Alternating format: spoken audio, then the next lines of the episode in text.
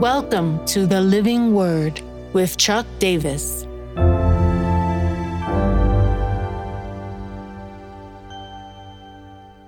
Second Peter 3 8 and 9, God's patience.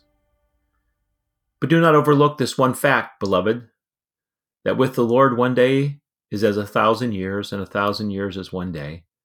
The Lord is not slow to fulfill his promise, as some count slowness, but is patient toward you not wishing that any should perish, but that all should reach repentance.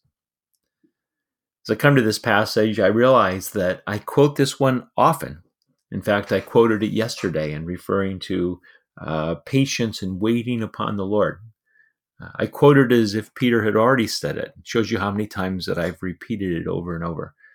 Uh, this truly is one of my favorite verses, and um, I know that you've heard me say before, my favorite verse is the one I'm reading at the moment, but it does say so much about God's intention for us.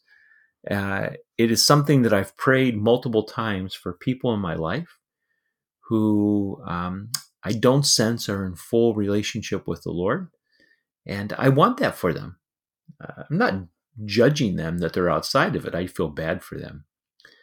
Uh, Peter tells us that uh, with the Lord, one day is a thousand years, and a thousand years is one day. Uh, basically, uh, it's a picture of God in time. He's completely outside of it. Uh, God lives at a different plane. we talk about the foreknowledge of God and predestination and all of these things, and we try to bring them into the small space of our brains that we have, the planes that we live on. God lives at a different space. Uh, he's not contained within time. Uh, he's experiencing it all as one, and yet he's interacting with us sequentially in a very uh, progressive and uh, interactive way. Uh, Peter reminds us the Lord is not slow to fulfill his promises. Remember, previous passage, there was the reference to slowness in the return of Christ. Uh, this would have been especially intense for those who lived in difficult circumstances. Remember, one of the sub themes of Peter's writing is about the suffering church. Uh, God is not slow, he's patient.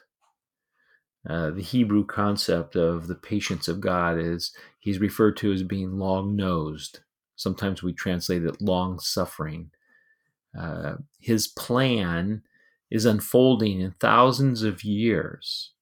Uh, for those in the middle of it, us, the humans, it seems slow at times.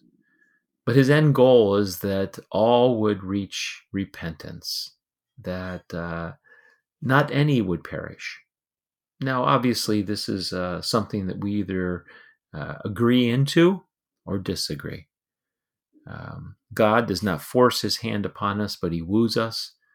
The true nature of love uh, doesn't dangle us as puppets, but invites us into a better way.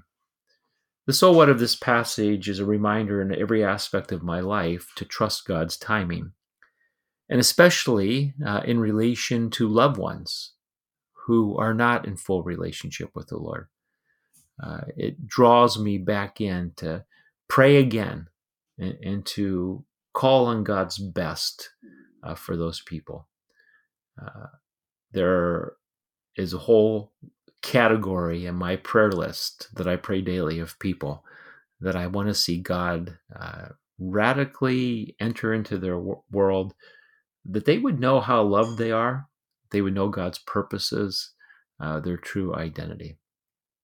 Uh, the now what of this passage is just to reignite hope. Um,